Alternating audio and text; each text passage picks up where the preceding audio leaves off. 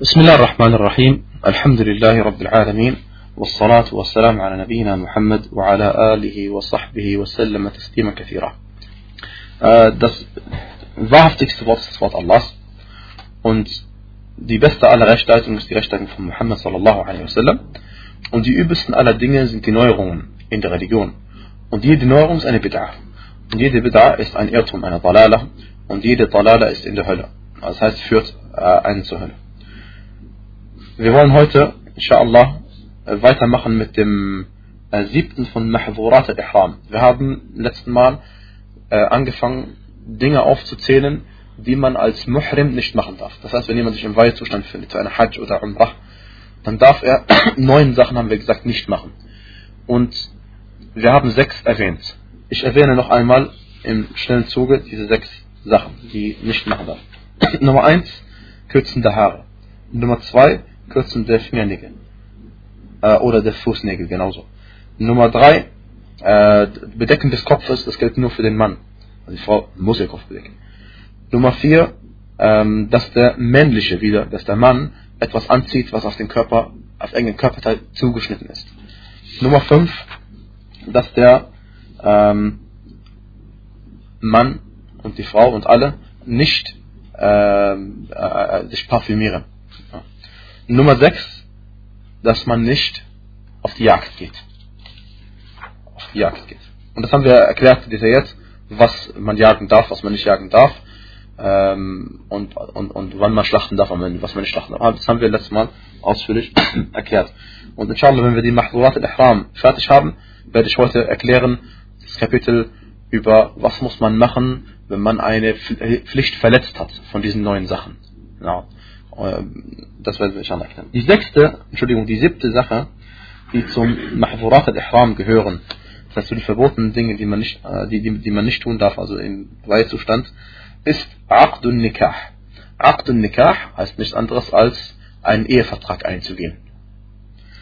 Das heißt, man darf weder einen Ehevertrag eingehen für sich selbst, darf weder selbst heiraten, noch ähm, jemanden verheiraten, als Wali, noch darf man äh, im Auftrag von jemandem jemanden anderes verheiraten. Denn ihr wisst vielleicht, dass der Wali äh, einer Frau darf, wenn er zum Beispiel nicht im Lande ist, darf er eine Bevollmächtigung geben irgendeinem anderen Mann, dass er äh, die Frau, die unter seiner Schirmherrschaft, seiner Wilaya steht, äh, verheiraten darf. Die andere Person darf das, wenn er eine Voll, äh, Vollmächtigung bekommen hat. Das darf man auch nicht. Denn äh, Muslim, das heißt die Person, äh, auch die bevollmächtigt worden ist, darf das auch nicht machen. wenn sie sich im Hajj befindet oder in der Umrah. Aufgrund dessen, was ein Muslim überliefert hat über Uthman anhu, la yankihul muhrim wa la yunkah. Das heißt, der Muhrim darf weder heiraten, noch darf er verheiratet werden. Oder geheiratet werden. Und ebenfalls ist es überliefert über den Propheten sallallahu alaihi wasallam im Sunan Abi Dawud, rahimahullah, ähm, das gleiche überliefert und in einer äh, Überlieferung bei Ibn Majah, und die ist auch authentisch, heißt es, wala yachtub. Das heißt, er darf auch nicht um die Hand halten. Also Verlobung ist auch verboten während dieser Zeit. Na, äh, es gibt eine Überlieferung, die manchmal Schwierigkeiten bereitet. Äh, und zwar hat Ibn Abbas radiallahu anhuma gesagt, dass der Gesandte Allah sallallahu alaihi wasallam Maimunah radiallahu anha äh, geheiratet hat, während er in der Pilgerfahrt war. Das ist die Aussage was. Und der Sanad dorthin ist authentisch. Okay? Und das, aber, aber gleichzeitig hat Maimunah radiallahu anha, die sie selbst äh, den Propheten geheiratet hat, auch erzählt die gleiche Geschichte. Und hat aber Ibn Abbas widersprochen. Und hat gesagt, ähm, dass da, da, da, dass er eben sie geheiratet hat und er nicht mehr im Weihzustand war. Und die Ulama sagen ganz einfach äh, zwei Sachen, zwei Antworten auf diese eine Sache. Erstens, entweder der Hadith von, von, von Ibn Abbas Shaz. Shaz heißt, die Überlieferungskette ist authentisch, aber es gibt einen Hadith, der authentischer ist noch. als dieser. Und das ist in dem Fall der Fall, weil Maimuna die selbst in der Geschichte beteiligt war, weiß am besten Bescheid darüber, ob der Prophet sallam im Ihram-Zustand war oder nicht. Besser als Ibn Abbas radiallahu anhu selbst. Das ist eine Ansicht. Die zweite Auslegung des Ganzen ist, dass sie einfach in der Ulema gesagt haben, das gehört zu den Dingen, die ausschließlich für den Propheten sallam gelten. Denn es gibt Dinge, die nur für den Propheten gelten. Und davon haben wir eine schon erwähnt heute, und zwar, dass der Prophet sallam darf eine Frau heiraten, ohne dass sie einen Wali hat. Na. Und äh, na, das, und der Prophet sallam hat auch mehr als vier Frauen geheiratet. Ja. Und es gibt bestimmte Sachen, die nur für den Prophet alleine gelten. Das achte, ähm, na, noch was man sagen kann, ist, wenn geheiratet wird, während man Muhrim ist, dann ist die Heirat ungültig. Aber man muss keine Fidya leisten. Man muss keine Sühneleistung machen. Sondern einfach die Heirat ist ungültig. Also die Mahdurat al-Ihram, die Dinge, Dinge, die man nicht tun darf während dem Ihram-Zustand, sind verschiedenartig. Bei manchen muss man etwas tun, wenn man etwas falsch gemacht hat, manchmal muss man nichts tun. Also hier ist einfach der, die, die, die Ehe ist annulliert und gilt nicht. Aber äh, was der Mann tun darf, ist Raj'a. Raj'a bedeutet, dass der Mann, äh, wenn er sich von seiner Frau hat scheiden lassen, der, der, Mann im Islam ist es ja nicht so, dass wenn man sich scheiden lässt, dass man sofort geschieden ist, sondern gibt es eine Periode. Ne? Und in während dieser Periode darf man ja seine Frau zurückrufen äh, wenn es die erste oder zweite Scheidung war. Und, die, und, und, und, und, und ähm, sollte diese Periode fallen in eine Zeit, wo der Mann Muhrim ist, dann darf der Mann seine Frau zurücknehmen. Das gilt nicht als Heirat, sondern gilt einfach als Zurücknehmen der Frau. Das darf man als Muhrim machen. Die achte Sache von Mahdurat al-Ihram ist der äh, Geschlechtsverkehr selbst. Denn Allah subhanahu wa ta'ala sagt in Surat al-Baqarah. Und das ist einer der Vorteile, die diejenigen haben, die die Übersetzungen lesen. Warum? Weil im Arabischen ist es nicht äh, das Wort äh, Geschlechtsverkehr oder Beischlaf erwähnt, direkt. Das Wort Rafaf erwähnt. Das hat uns aber Ibn Abbas anhuma, äh, aus, ausgelegt und hat gesagt, Hual Jima' das ist der Geschlechtsverkehr damit gemeint. Und zwar sagt Allah subhanahu in Vers 197, die Zeit der Pilgerfahrt sind bekannte Monate. Wer in ihnen die Durchführung der Pilgerfahrt beschlossen hat, der darf keinen Beischlaf ausüben. Verlass. Na, wer allerdings nach dem, wer allerdings vor dem ersten Tahallul verkehrt, dessen Hajj äh, ist ungültig. Ihr wisst, im Hajj gibt es zwei Tahallul. Das heißt zwei Stufen, wie man aus der Ihram rauskommt. Die erste Stufe ist am Tage von äh, Yom al-Nahr, am, am, am Eid-Tag. Am Eid-Tag, das ist der 10. von Dhul Hijjah, da macht der Hajj bestimmte Sachen. Er opfert sein Tier. Er wirft Steine ja, die Reihenfolge ist abgesehen. Okay? Er opfert sein Tier, er wirft Steine und er äh, kürzt seine Haare und er geht auch zum äh, und, und, und dann, dann, darf er schon äh, sich trennen von seinem äh, großen Ihram-Zustand. Dann darf er sich trennen von seinem großen äh, Ihram-Zustand und er, ihm ist dann alles erlaubt, ab diesem Zeitpunkt wieder zu tun, was ihm vorher verboten war, bis auf eben alles, was mit Frauen zu tun hat. Und nach, wenn man also vor diesem Tahallul, sprich praktisch gesehen, bevor man nach äh, Mina zurückkommt, denn man ist ja am neunten Tag in Arafat, dann geht man von Arafat, übernachtet man der, von der neunten auf zehnten Nacht in Muzdalifa. Wenn man in Muzdalifa war, geht man am, nach dem Fajr geht man zu äh, Mina, ist der Eid-Tag. Und äh, praktisch, wenn man, wenn man vor diesem Zeitpunkt, bevor man nach Mina geht und diese paar Sachen macht, die ich erwähnt habe, vor dem ersten Tahallul, dann ist der Hajj bei der Mehrheit der Ulama ungültig. Äh, außer bei Imam Abu Hanifa rahimahullah. Für, bei ihm ist die Hajj immer noch gültig. Und zwar stützt er sich auf die Aussage des Propheten wo er sagte, Al-Hajju Arafah. Das heißt, äh, Hajj überhaupt besteht aus Arafat. Hajj überhaupt besteht aus Arafat. Die Ansicht der Mehrheit der Ulama, sie haben dem widersprochen mit, mit mindestens zwei Argumenten. Sie haben gesagt, erstens, die Aussage des Propheten, Al-Hajj Arafah heißt nicht, dass wenn man nur Arafah gemacht hat, dass die Hajj dann gültig ist. Denn unter Übereinkunft gibt es auch andere Dinge, die Pflicht sind, wie zum Beispiel der Tawaf. Tawaf, die Umzirkeln des Hauses, Tawaf al-Hajj, die Pflicht Tawaf beim Hajj, unter Übereinkunft der Gelehrten Rücken. Wer das nicht macht, ist Hajj ungültig. Das heißt, die Aussage des Propheten ist nicht so zu verstehen.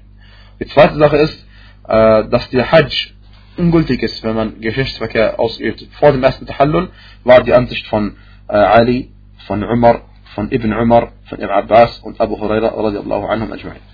Also äh, möge Allah mit ihnen allen zufrieden sein. Und sie haben äh, geurteilt, dass man erstens der Hajj ungültig ist und zweitens man den Hajj zu Ende führen muss, weil Allah sagt, وَأَتِمُّ الْحَجَّ das heißt, man vollzieht die Pilgerfahrt, also macht sie zu Ende. Und sie haben geurteilt, man muss dann im kommenden Jahr die Hajj wiederholen.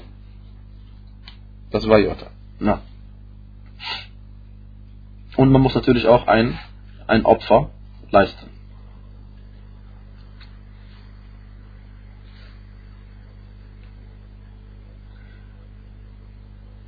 Wenn es allerdings geschehen wäre, nach dem ersten Tahallul, das heißt, wo eigentlich alles erlaubt ist, ja, nur die Frauen, dann muss man nur ein, ein, ein Fidya leisten, ein, ein Schaf schlachten. Und dann ist man von, äh, dann ist man dieser Sünde entkommen. Aber ist der Hajj noch gültig und Sache ist dann kein Problem.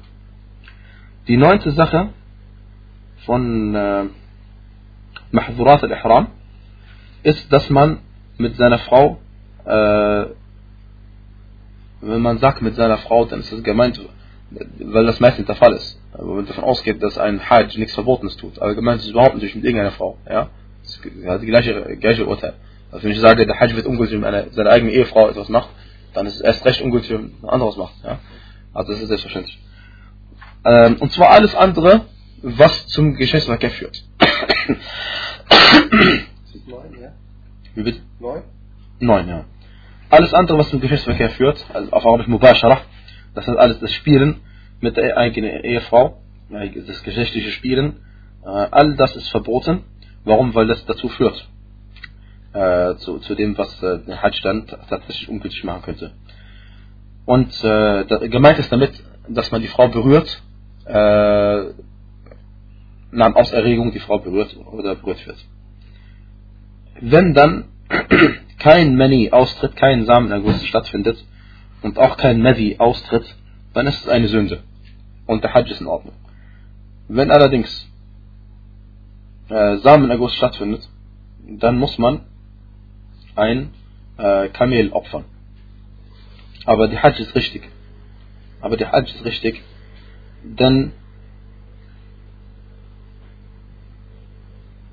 unter Übereinkunft der Ulama ist die Hajj erst ungültig beim Geschlechtsverkehr. Also gemeint ist mit Übereinkunft hier, dass wenn der Geschlechtsverkehr stattgefunden hat, dann ist unter Übereinkunft ungültig.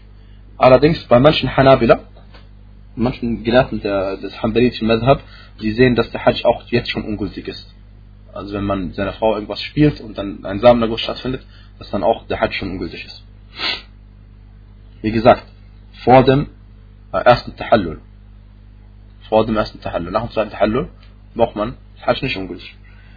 Wenn allerdings nur Mazi austritt, äh, dann, dann muss man einfach nur Taube machen und der Hajj ist gültig.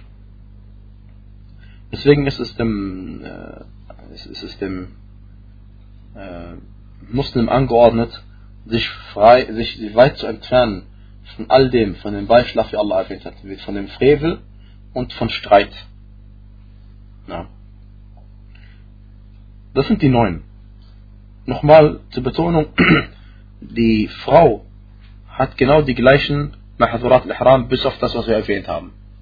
An Unterschieden. Also bis auf die Kleidung. Und der, der, der Ihram der Frau ist in ihren Händen und ihrem Gesicht. Das heißt, die Frau darf nicht etwas anziehen, äh, was zugeschnitten ist auf ihr Gesicht. Und sie darf auch keine Handschuhe anziehen.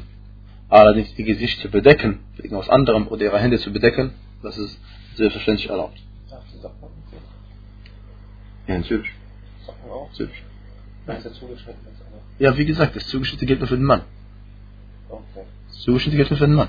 Außer beim Gesicht bei der Frau und ihrer Hände. Okay. Aber Deswegen haben wir erstmal gesagt von Ibn Qayyim, hat gesagt, ähm, der, der, das Gesicht und die Hände der Frau sind genau wie der Körper beim Mann in Bezug auf Hajj.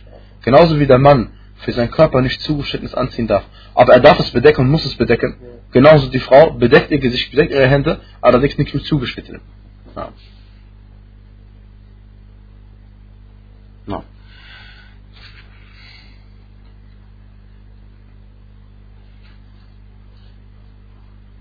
Und es ist auch, so, auch erwünschenswert, dass der Muhrim während dem Ihram-Zustand äh, wenig redet, außer Dinge, die ihm nutzen.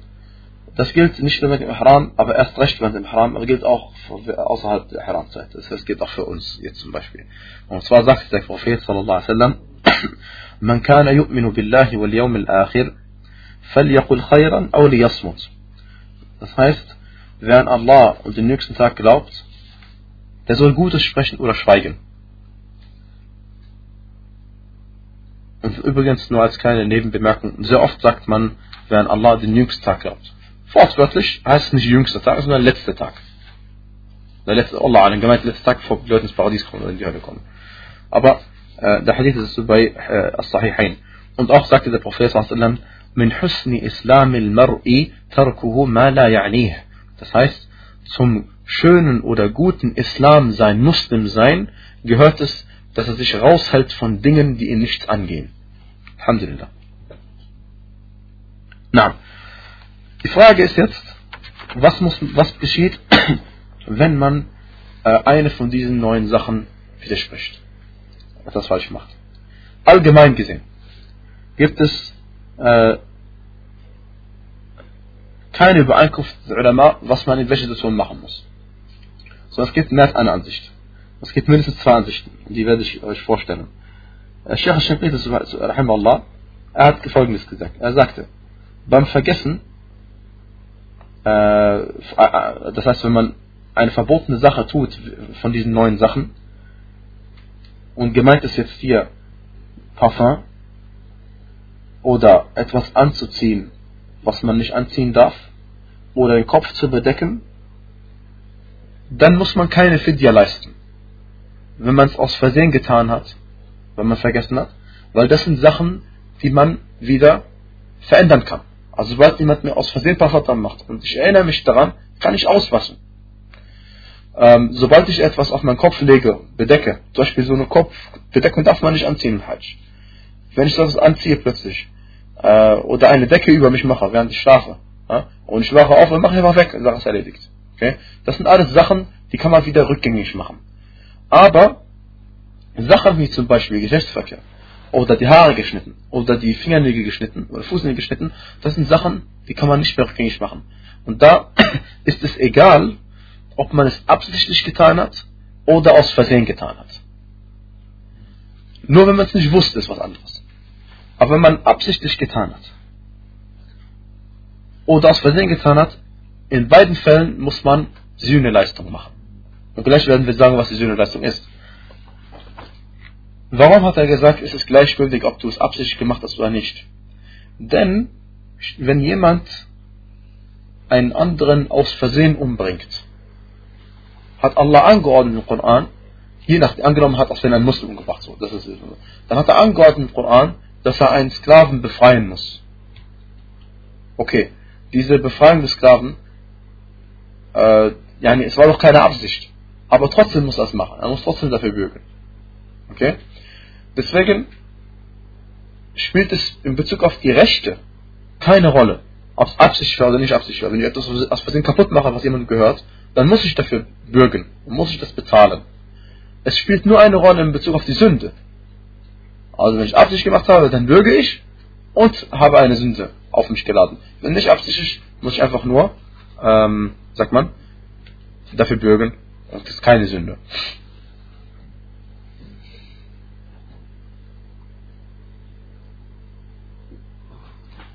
Na. Und der Beleg dafür, dass man, wenn man absichtlich etwas tut, eine Fidya leisten muss, das heißt einen Ersatz, ein, ein, ein, ich meine nicht Fidya, sondern eine Sühneleistung machen muss, ist der Hadith von Ka'b ibn Ujrah radiallahu anhu. Und zwar hat der Prophet sallam gesehen, wie viele Läuse er in seinem Kopf hat. Und der Prophet hat ihm angeordnet, dass er seinen Kopf rasieren soll und eine Sühneleistung machen soll. Okay?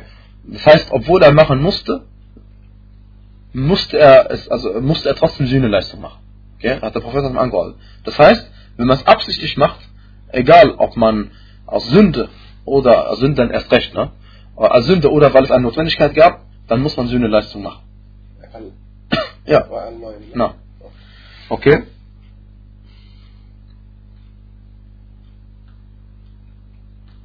Ja. Ähm, die zweite äh, Ansicht, die eigentlich das Herz eher beruhigt, ist die folgende Ansicht. Die einfachere Ansicht, das ist die Ansicht von Sheikh al-Uthaymeen rahimahullah, äh, die ein bisschen einfacher ist. Und zwar sagte er, egal ob man etwas getan hat von diesen Sachen, die verboten sind, aus Versehen oder aus Unwissenheit oder gezwungen oder im Schlaf, dann muss man gar nichts machen. Bei allen diesen Sachen. Bei allen Sachen. Wenn du aus Versehen was getan hast. Oder aus Unwissenheit was getan hast. Oder gezwungen wurdest, etwas zu tun.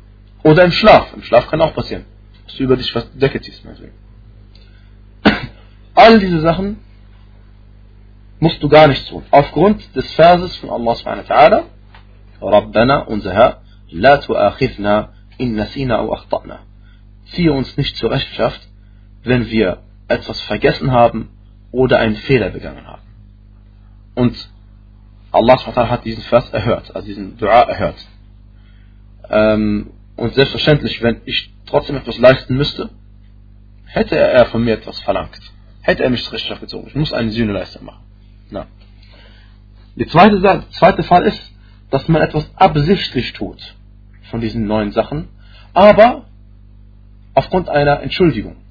Also natürlich, wenn ich sage, die neuen Sachen, ich kann mir sehr vorstellen, dass man absichtlich Geschlechtsverkehr macht, okay, mit einem Grund, der einen erlaubt. Außer gezwungen, aber das ist die erste Kategorie, haben wir schon erwähnt. Gezwungen, kann sein, dass eine Frau gezwungen wird. Du lässt auf ihr keine Sünde. Ja? Das gleiche gilt fürs Fasten. Wenn eine Frau gezwungen wird zum Geschlechtsverkehr, wenn sie fastet, gilt für die Sünde überhaupt nicht. Und ihr Fasten ist richtig und sie fastet weiter. Na. Also die zweite Kategorie ist, dass man absichtlich etwas macht von diesen verbotenen Sachen, allerdings aufgrund einer Erlaubnis. Wie in dem Hadith von Ka'b in Ujra, das, das, das heißt, er hat Läuse gehabt und er musste seine Haare äh, rasieren ähm, und, und, und, und, äh, und in diesem Fall muss er Fidya machen, das heißt, er muss Sühneleistung machen, allerdings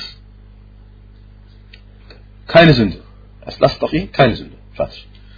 Die, der Grund ist deswegen, weil Allah es angeordnet hat. Allah sagte doch, فمن كان منكم مريضا أو على سفر فعدة من فمن كان منكم مريضا أو به أذى من رأسه ففدية من صيام أو صدقة أو نسك. Das heißt, wer von euch krank ist oder ein Leiden an seinem Kopf hat, der soll als Ersatz leisten, äh, also Ersatz leisten mit Fasten, Almosen oder Opferung eines Schlachttiers. Die dritte Kategorie ist jemand, der das absichtlich tut und keine Entschuldigung hat er muss Sühneleistung machen und auf ihn lastet die Sünde. Und er muss Taube machen. Na. Was ist die Sühneleistung? Das bringt uns zum äh, nächsten Kapitel, das heißt Babul Fidya. Babul Fidya heißt das Kapitel über die Sühneleistung. Und gemeint ist mit dem Wort Fidya auf Arabisch, was muss man leisten dafür, dass irgendeine Sache so bleibt, wie sie war. Das heißt, ich habe Hajj gemacht, was muss ich dafür tun, damit mein Hajj gültig bleibt? Und zwar hat der Prophet sallallahu alaihi wasallam selbst gesagt, in shi'ta fansuk nasika. Wenn du möchtest, dann opfere ein Schlachttier. وإن شئت فصم ثلاثة أيام und wenn du möchtest dann faste drei Tage وإن شئت فأطعم ثلاث أعصع من تمر لستة مساكين und wenn du möchtest dann speise sechs arme Menschen mit drei Asa' von Datteln. So, Asa' ist der Plural von Sa'. Ein Sa' sind vier Amdad, der Plural von Mud, und ein Mud ist eine Hand voll. Das heißt, vier Hände voll geben ein Sa'. Und du sollst das Dreifache davon geben. Also zwölfmal Hände voll von Datteln. Sollst du an sechs verschiedene Arme speisen. Diese drei Wahlen hast du. Alhamdulillah. Eine Barmherzigkeit von Allah. Wie er sagte im Koran. Wie er sagt im Koran. Wer von euch krank ist oder ein Leiden an seinem Kopf hat, der soll Ersatz leisten. Das heißt, er soll Ersatz leisten mit Fasten, drei Tage, oder Almosen, oder Opferung eines Schlachttieres. Na. Äh, Almosen haben wir gesagt, und Opferung eines Schlachttieres werden wir gleich sehen, was ist. Müssen wir detailliert jetzt nochmal betrachten. Also erstens, entweder drei Tage Fasten. Und zwar drei Tage Fasten ist nicht eingeschränkt auf irgendeine Zeit, nicht eingeschränkt auf irgendeinen Ort und es ist auch nicht Voraussetzung, dass man die hintereinander fastet. Allah hat gesagt, dann soll fasten. Und der Prophet hat gesagt, faste drei Tage. Er hat nicht gesagt hintereinander, du kannst jetzt einen Tag fasten, übermorgen den nächsten und in einem Monat den dritten.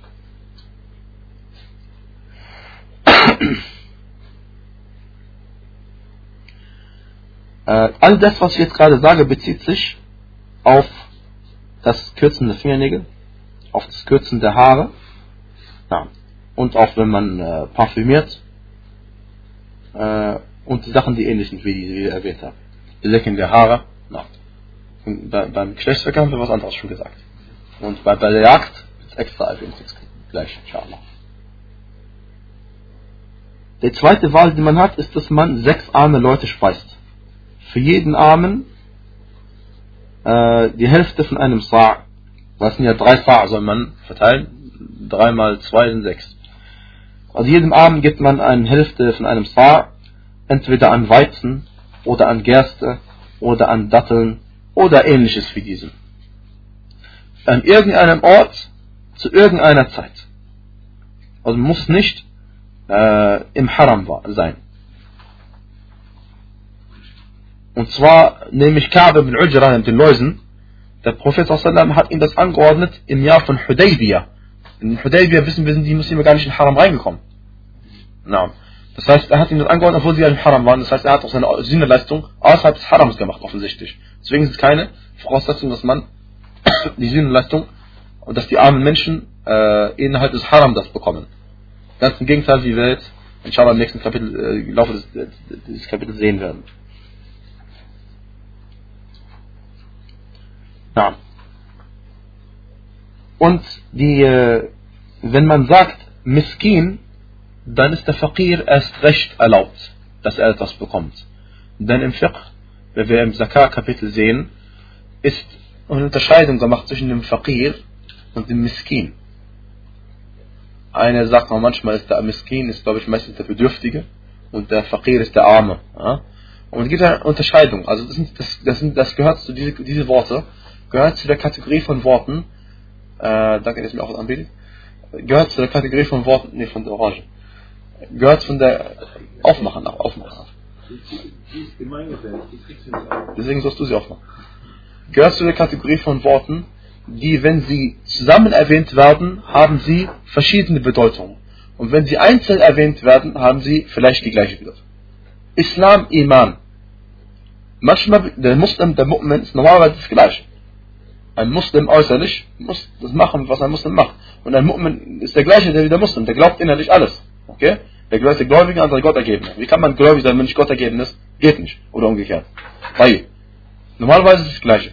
Nur, wenn sie zusammen erwähnt werden, wie im Hadith von Jibril a.s., dann können sie zwei verschiedene Bedeutungen haben. Denn da wird er gefragt, der Prophet sallam, Mal Islam, was ist der Islam? Und dann antwortet er ihm. Und dann wird er gefragt, im gleichen Hadith, was ist der Iman? und antwortet er ihm, einer anderen Definition. Okay? Also manchmal bedeutet das, und das ist auch dieses Wort, Fakir und Miskin warum haben die Fuqaha unterschieden im, im Kapitel des Zakah und auch jetzt in diesem Kapitel äh, zwischen äh, Faqir und Miskin? Weil Allah gesagt hat in Surah Tauber, Innama sadaqatu lil fuqara'i und so weiter. Das heißt, die Sadaqat, die Spenden, Zakah und anderes, dürfen nur gegeben werden den folgenden acht Kategorien. Und dann sagte Allah, Al-Fuqara, der Faqir, der Arme und der Miskin, der Bedürftige. Das heißt, es sind zwei verschiedene. Sonst macht es keinen Sinn, dass man zwei hintereinander äh, erwähnt. Und äh, was ist der Unterschied zwischen Faqir und Miskin? Die Fuqaha haben gesagt, Faqir ist jemand, der nicht einmal die Hälfte findet, vorfindet, zum Beispiel verdient oder zur Verfügung gestellt bekommt, an Geld, was er braucht, oder an Essen oder Trinken. Nicht einmal die Hälfte von dem, was er täglich braucht. Er braucht zum Überleben jeden Tag 50 Euro, er, von seiner, er und seine Familie, okay? Und er hat nicht einmal 50 Euro pro Tag. Das ist ein bisschen viel, aber je nachdem. Der Miskin ist jemand, der entweder die Hälfte findet, der zwischen der Hälfte findet, aber weniger als das, was er äh, braucht. Also er findet die Hälfte, aber weniger als das, was er braucht. Und diese beiden Personen darf man äh, Zakah geben und man darf sie auch speisen hier in dieser Sühneleistung. Warum? Weil der Prophet hat gesagt, man soll einem Miskin, man soll sechs Miskin, Masakin, Bedürftigen äh, die, die, diese Asur geben. Und wenn er sagt, man darf es einem Miskin geben, dann darf man erst einem Fakir geben. Der Fakir ist noch ärmer. Die dritte, die dritte Sache ist, dass man ein äh, Opfer leistet, wie Allah sagte im Koran, oder Opferung eines Schlachttieres. Und die Opferung eines Schlachttieres, da gibt es Einschränkungen. Und das ist wichtig, auch äh, wie wir inshallah sehen werden, am Ende des Kapitels Hajj. Manche Leute, Muslime, gehen opfern im, im, im, im Eid, im Bayram. Und dann kaufen sie sich Tiere und opfern sie. Aber sie müssen sich vergewissern, nicht jedes Tier dürfen sie opfern. Ja? Bestimmtes Alter muss Tier erreicht haben. Und, na, also zum Beispiel hier darf man nicht, äh, wenn man eine, ein Schaf opfert, männlich oder weiblich, dann muss es mindestens sechs Monate alt sein. Das nennt man auf Arabisch Jada'. Jada' ist ein, ein Batten, also eine Ziege, männlich oder weiblich. Ein, Entschuldigung, ein Schaf, männlich oder weiblich, das äh, mindestens sechs Monate alt ist. Wenn man allerdings eine Kuh opfern möchte, dann muss sie mindestens zwei Jahre alt sein, also zwei volle Jahre alt sein. Und muss schon also ins dritte Jahr äh, reingegangen sein, das Tier. Also über zwei Jahre muss alt sein, das Tier. Na, wenn es eine Kuh ist. Ähm, nimmt man auf Arabisch Tabi'. Tabi'. Und wenn man ein Kamel opfern möchte, dann muss es schon mehr als vier Jahre alt sein. Also fünfte Jahr schon angebrochen sein. Na.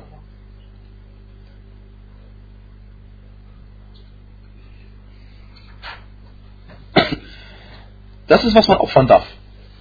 Der Prophet hat allerdings auch erlaubt, dass man nicht nur ein Tier opfert, sondern dass man sich versammelt zu siebt und ein Kamel oder eine Kuh opfert.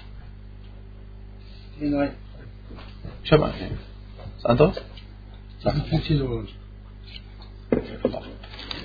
Also der Prophet hat auch erlaubt, dass man äh, sich zu siebt ein Kamel oder eine Kuh teilt. Und das ist sicherlich weniger als ein Opfer jeder für eine Person, ne? als eine Erleichterung. Alhamdulillah. Ja.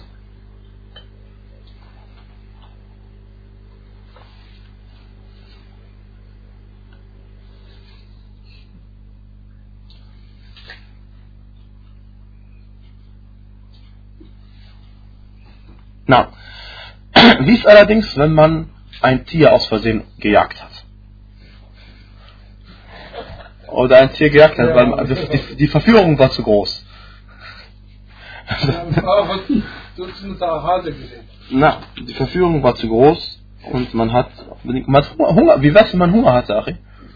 Ja, früher, also heutzutage, die Leute denken anders. 20 Uhr 30 Lastwagen war das. Die haben runtergeschmissen, also dann gilt folgendes. Und zwar, wenn jemand aus Versehen ein Tier umgebracht hat. Nicht nur gejagt hat, einfach umgebracht hat. Ja? Dann müssen zwei Udul, das heißt zwei Adel-Personen. Zwei Adel-Personen sind Personen, die, sagen die Ulama, das ist auch für die Hadith-Wissenschaft wichtig, dass es eine Adel ist eine Person, die, von der man nicht weiß, dass sie eine große Sünde begangen hat. Und eine Person, die auch nicht offensichtlich, offensichtlich auf kleinen Sünden beharrt.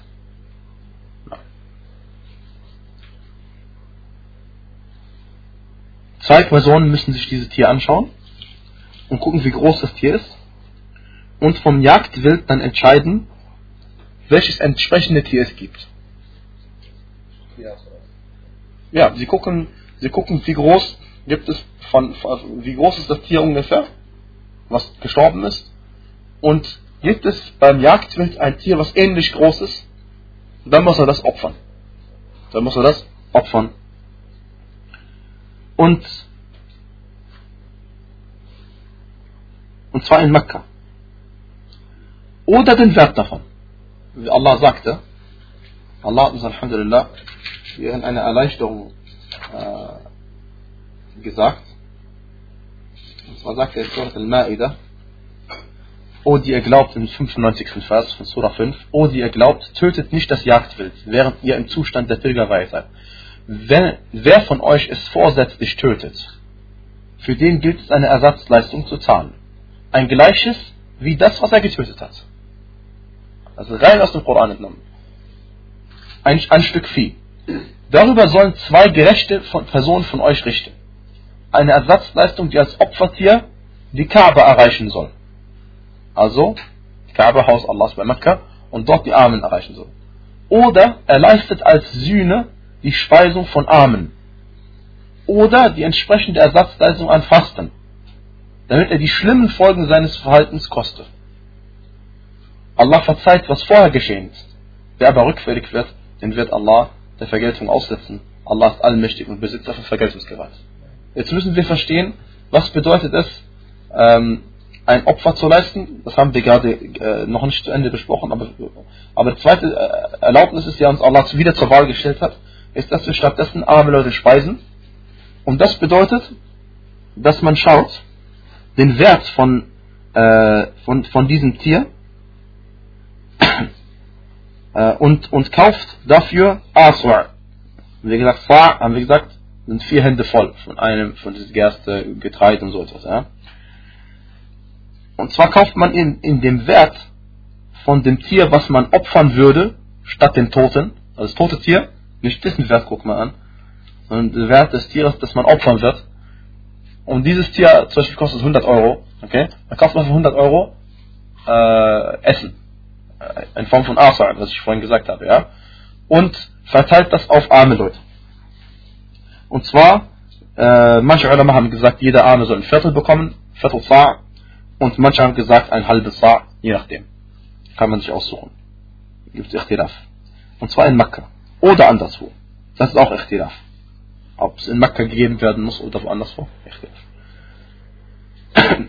Oder für jeden Armen der etwas bekommen hätte, oder für jeden Armen, der etwas bekommen hätte, einen Tag fasten.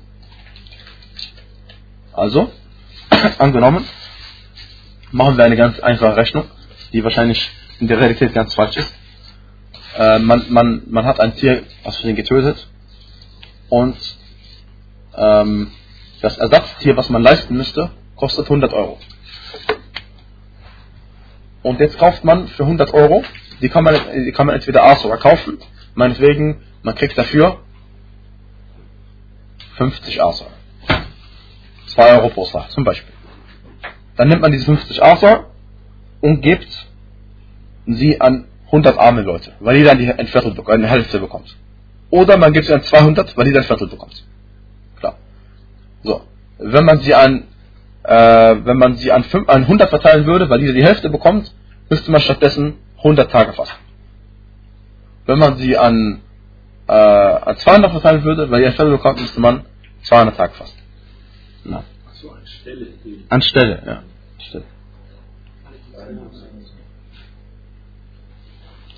Wenn es allerdings kein ähnliches Tier gibt, zum Beispiel weil es äh, irgendein Vogel war, wo es kein entsprechendes Tier gibt, bei dem Jagdwild, dann fällt äh, die erste Wahl weg. Das heißt, dann fällt die Wahl weg, dass man stattdessen ein Opfertier leistet. Sondern man guckt einfach den Wert des Vogels an zum Beispiel und äh, kauft dann davon die Asa oder verteilt sie auf die Arme oder fastet man stattdessen, wie, man, wie ich gerade eben erklärt habe.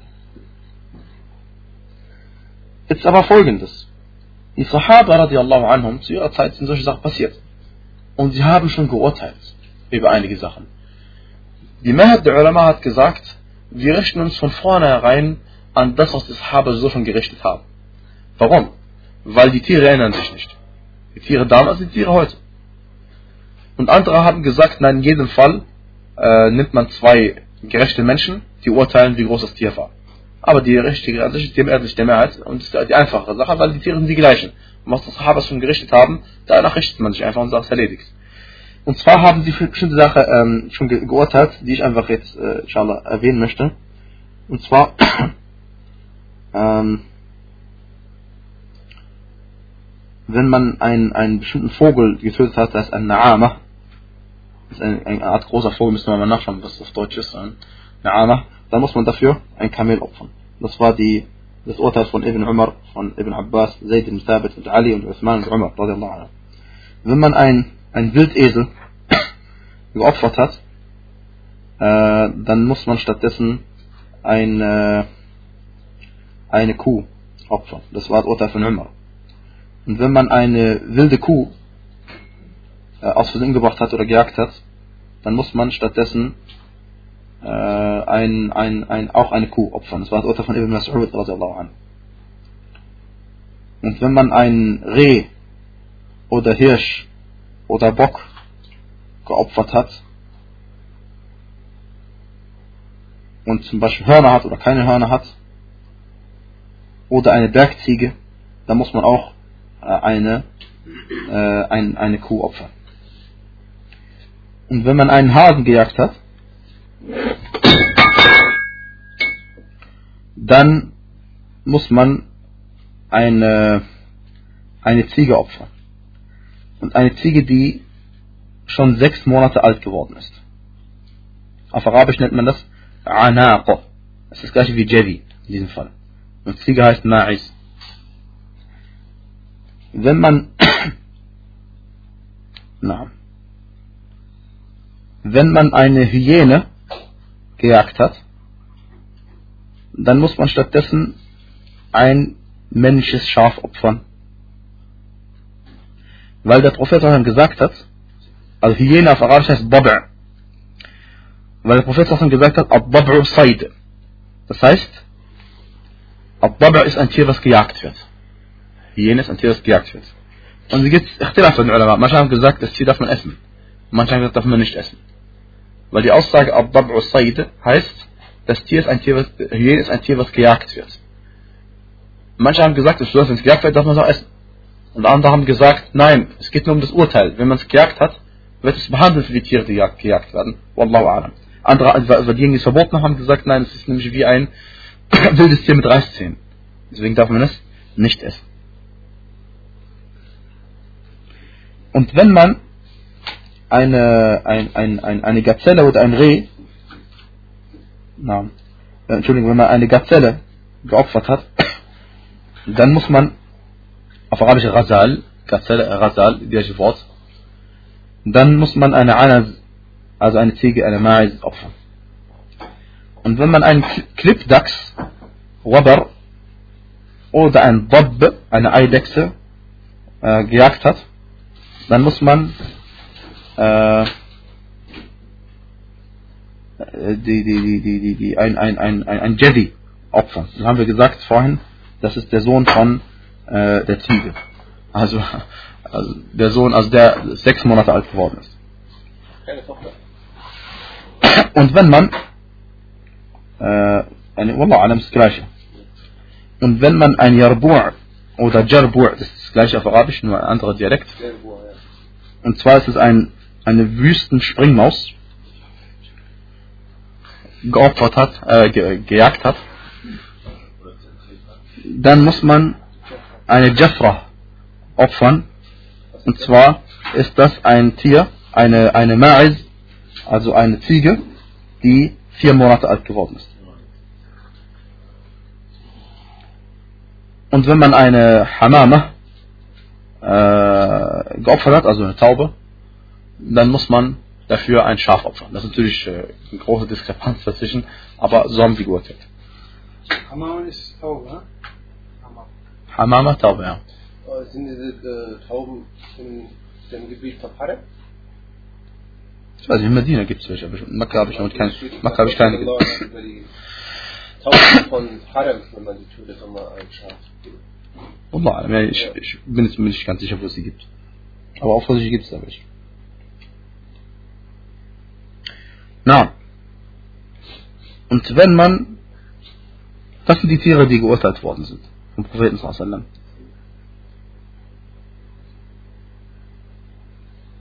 Und inshallah beim, beim nächsten Mal äh, reden wir dann über äh, Medina. Ob, weil Medina ist auch ein Haram, auch ein verbotenes Gebiet, eine heilige Zone. Äh, ob dort die gleichen Gesetze gelten wie in Mekka oder nicht. Und was man doch auch nicht tun darf in einem Haram-Gebiet, gibt es noch andere Sachen, die man nicht tun darf, außer gehen. وصلى الله وبارك على نبينا محمد وعلى آله وصحبه وسلم تسليما